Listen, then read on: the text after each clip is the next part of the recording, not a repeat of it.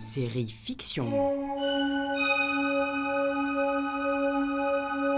La rubrique fiction. Séquence fiction.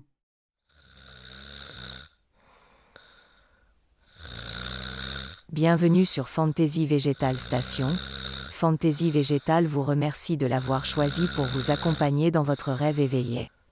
Votre fantaisie végétale préférée démarrera automatiquement lors de votre prochain cycle de sommeil paradoxal. Pour votre sécurité, nous vous rappelons qu'il est fortement déconseillé d'utiliser votre simulateur de rêve en cas de consommation d'alcool, de somnifères, de psychotropes ou si vous êtes atteint du syndrome de cartésianité. Aussi attention, Fantasy Végétal Station ne peut prendre aucune responsabilité concernant les effets nocifs de l'utilisation des plantes. Sollicitez toujours l'avis d'une professionnelle avant d'utiliser une plante médicinale. Ooh.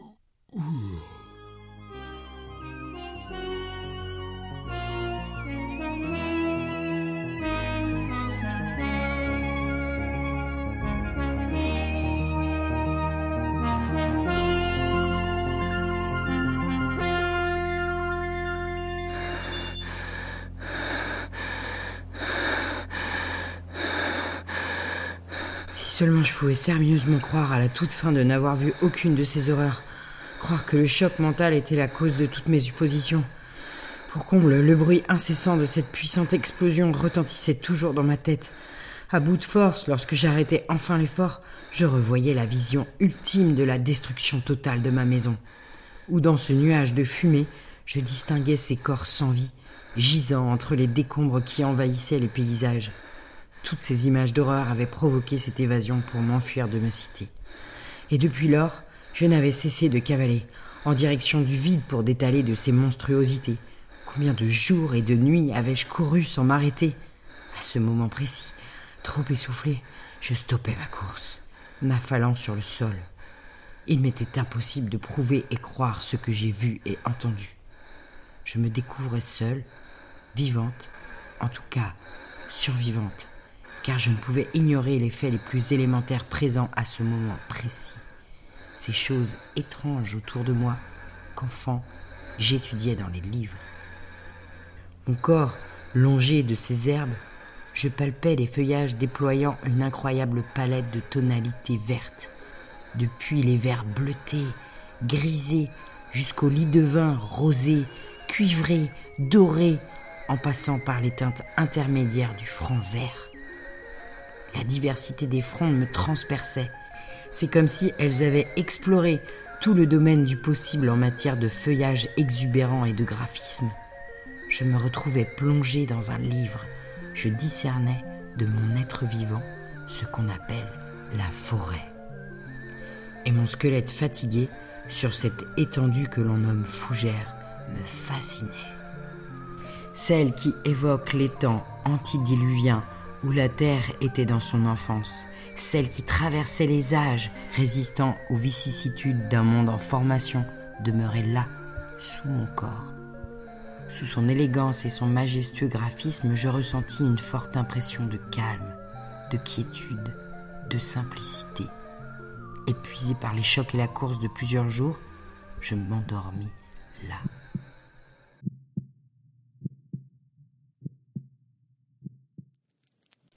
Bah, tu vois, en fait, à 6h23 minutes et 44 secondes précisément, la radiolyse de l'eau a conduit à la formation d'un mélange détonnant d'hydrogène et d'oxygène. De petites explosions se produisirent, éjectant les barres de pilotage du réacteur. En seulement 3 à 5 secondes, la puissance du réacteur s'entupla. Alors les 3200 tonnes de la dalle de béton qui recouvrait le réacteur se sont projetées en l'air et retombèrent de biais sur le cœur du réacteur, qui se fractura par le choc. Pim pam poum c'est ainsi que de l'air s'introduisit dans le cœur du réacteur, conduisant à l'allumage de la poudre d'uranium présente à l'intérieur. Alors le feu fit bouillir l'eau de refroidissement, créant suffisamment de pression pour faire exploser tout le réacteur et donc toute la centrale. Un incendie très important se déclara, tandis qu'une lumière au reflet bleu se dégagea du trou formé, le fameux effet Marie Curie. Et c'est ce jet de lumière que l'on a pu distinguer jusqu'ici. Bon, moi je comprends pas tout à ton cher Abiat citadin. Voilà, c'est arrivé. On savait que la machinerie du nucléaire des géolois finirait par péter. Et maintenant, que va-t-il se passer pour nous? Devons-nous prendre des dispositions pour nous protéger encore et davantage de l'idiotie de ce peuple citadin des Géolois? Hmm, Comme par exemple prendre plus de potions de crosse de Matosia? Arrête, Sportis. Tu sais, c'est très grave ce qui se passe chez les Géolois. Leur espèce est définitivement anéantie. Il s'agit de la plus grosse catastrophe de l'histoire du nucléaire jamais connue auparavant. Certes, les grandes intuitrices de notre communauté Fougeras prédisaient depuis quelques années cette catastrophe, et prédisaient aussi qu'il ne resterait qu'une seule survivante des Géolois. Eh bien écoute, c'est moi qui l'ai trouvée dans la fougerie enchantée cet après-midi. Elle dormait, alors je l'ai ramenée ici. Où ça? Fais voir. Sportis se dirigea vers sa chambre, ouvrit très légèrement et avec douceur sa porte. L'entrebâillement laissait apparaître une personne allongée sur son matelas de fougère et recouverte d'une couverture tressée en laine de chèvre. Sportis, qui du haut de ses 17 ans n'avait jamais vu de citadine des Géolois, ne put s'empêcher de pousser un son d'étonnement qui réveilla la citadine, et apeurée, elle se précipita au fond de la petite pièce pour se recroqueviller sur elle-même. N'aie pas peur, nous sommes tes amis. Tu ne crains rien. Tu es hors de danger ici. Mais, mais, mais qu'est-ce que je fais ici? Qui êtes-vous? Où suis-je? Tranquille, tu dois avoir très faim. Viens avec nous dans la cuisine. Un délicieux repas nous attend. Et nous répondrons à tes questions pendant que tu dévores. Elles fermèrent la porte pour la laisser reprendre ses esprits avec un peu d'intimité. La citadine arriva dans la petite cuisine sur la pointe des pieds, le corps gêné, la tête abasourdie et ses grands yeux écarquillés. Sportis et Sportiate l'attendaient devant un énorme tronc d'arbre qui servait de surface à gueuleton romanesque. En un coup d'œil, elle aperçut des préparations indescriptibles dans des réceptacles semblant sortir de chez Merlin l'Enchanteur. Faut dire depuis que ses yeux s'étaient ouverts, tout lui semblait sortir d'un chapeau de magicien, et même ces deux personnages aux bonnes mines lui faisaient l'impression de venir tout droit d'un univers de fantasia. Allez, assieds-toi et délecte-toi de notre nourriture. Nous allons te raconter. Tu es ici, dans la communauté de Fougeras, un endroit merveilleux où règne la paix et le bonheur, un monde de plaisir où la maladie et la faim sont absentes. Car nos ancêtres, il y a quelques décennies, ont quitté le monde citadin géolois auquel tu appartiens, pour vivre en autarcie, dans, avec et pour les fougères. Véritable témoignage du passé, les fougères font partie des premières plantes à être sorties de l'eau. Les plus anciennes sont apparues il y a près de 350 millions d'années. Elles étaient là bien avant les dinosaures. La fougère fait partie des premières plantes qui colonisèrent la Terre et la préparèrent pour la faune. Bien sûr, à cette époque, les fougères arborescentes étaient les arbres de la forêt. Aujourd'hui, elles existent toujours, mais dans une moindre taille. Bien qu'elles aient su s'adapter et traverser les âges, certaines ont gardé des génomes quasi similaires.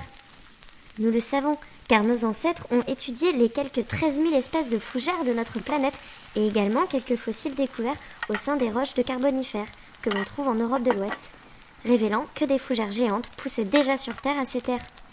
Par exemple, d'un point de vue zoologique, le Carbonifère a vu apparaître les premiers amniotes, des animaux pondant des œufs amniotiques, c'est-à-dire avec une coquille. Il s'agit ni plus ni moins des premiers reptiles. Euh, Sportia, tu t'égares un peu là, non? Je crois que notre hôte voudrait revenir à notre monde. Là, tout de suite, maintenant. Aïe aïe aïe, quand je pars moi. Excuse-moi. Donc, dans ton monde industriel géolois, régnaient des nobles qui se transmettaient leurs biens de manière héréditaire et jouissaient d'une prééminence dans l'organisation divisée en régions.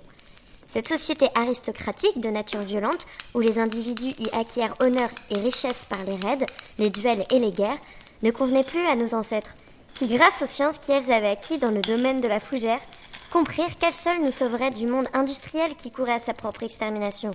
Les géolois, incapables de comprendre ce qui ressortait des sciences des fougères, cherchèrent à justifier leurs pratiques capitalistes et leur conquête des territoires en décrivant les futurs fougéras comme des barbares indisciplinés, affamés de violence, inventant des doctrines pour anéantir le monde de la cité géoloise, se livrant à des rituels sauvages et à des coutumes néfastes.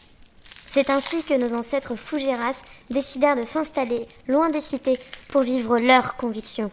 C'est ainsi que nous vivons encore et pour longtemps dans notre communauté. Comme nous l'avaient prophétisé nos intuitrices Fougeras, une catastrophe nucléaire a ravagé le monde industriel.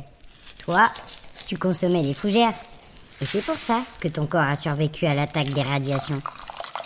Ah, je suis si impressionné et tellement soulagé de ne plus être obligé de garder ce secret. Parce que c'est vrai, je consomme des crosses de fougères en toute illégalité. Mais toute personne qui s'aventure à rechercher, et pire, à consommer des fougères, se faisant prendre par un de nos chefs ou un de ses dénonciateurs, se fait rapidement enfermer en prison pour le reste de ses jours. Dans notre cité, recouverte de béton et de goudron, il n'existe plus rien de naturel, de vert, de sauvage. Nos chefs ont tout mis en œuvre pour faire disparaître toute trace de végétal, allant même jusqu'à brûler tous les livres de science. Je n'ai jamais pu en parler à qui que ce soit, par peur de la répression. Mais j'ai gardé le livre de mon arrière-grand-mère sur les fougères. Il y a quelques années, je me suis mise à en cultiver de façon illicite dans ma cave. Les crosses de fougères sont des petits bijoux de verdure sauvage, très rafraîchissantes. Grâce à ce livre de science, j'ai toujours su qu'elles pouvaient se consommer cuites, qu'elles sont particulièrement riches en protéines, contiennent des caroténoïdes procurant des effets antioxydants, et comme elles poussent souvent sur les terres riches en iode, elles en contiennent une grande quantité en une forme facile à digérer. J'avais le sentiment qu'elles me facilitaient la vie dans la cité. Mais je vivais si mal avec ce secret, tiraillé entre aider mes congénères et, et perdre ma vie. J'avais si peur. Chaque année passée m'éloignait un peu plus du monde de la cité et de ses habitantes. Oh là là, mais quelle horreur ta société Pour nous, la fougère, aussi appelée tête de violon, est symbole de sincérité, d'éveil, de fécondité, d'immortalité, de franchise. Depuis très longtemps, elle ne cesse de nous fasciner et nous porte bonheur. Il en existe des minuscules et des gigantesques, des terrestres et des aquatiques, des persistantes et des caduques. Chez nous, la fougère est une plante familiale sur laquelle la vie prend naissance. C'est elle qui sert de litière lors de la naissance des animaux, mais aussi des individus. Bien sûr, certaines fougères sont toxiques, mais comme tu peux le constater, celles-ci nous servent aux constructions. Nous nous servons de ces fossiles pour construire les murs de nos maisons, euh, nous protégeant ainsi des démons. Et grâce à son drainage, entassé en plusieurs couches, elle recouvre nos toitures pour les rendre imperméables aux pluies. Nos habits sont en fougères tressées, ainsi nous servant de guide pour nos trésors intérieurs cachés. Lors de nos soirées, enfin de nos rituels quoi, elles alimentent nos grands feux et nous servent aussi de combustible afin de chasser les mauvais esprits. Et nous aimons coller un rhizome sous notre oreiller afin de provoquer des rêves de clairvoyance. Et puis, il existe plein d'autres espèces comestibles qui servent de base à notre alimentation, dont certaines aux vertus thérapeutiques qui permettent de lutter contre les vers intestinaux ou encore de nettoyer les plaies et d'accélérer la cicatrisation. Oui, oui, mais, mais tout ça, tu vas pouvoir le découvrir tranquillement. Car comme on te le disait, ici, toute personne vit avec, pour et dans la fougère. J'avais toujours senti qu'il existait un lien particulier entre moi et la fougère, mais jamais je n'aurais imaginé qu'elle recelait autant de richesses.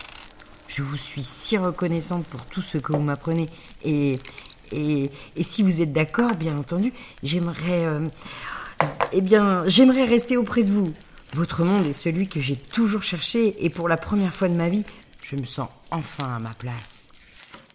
Les deux amis se consultèrent d'une œillade complice et s'écrièrent en chœur. Bienvenue l'ami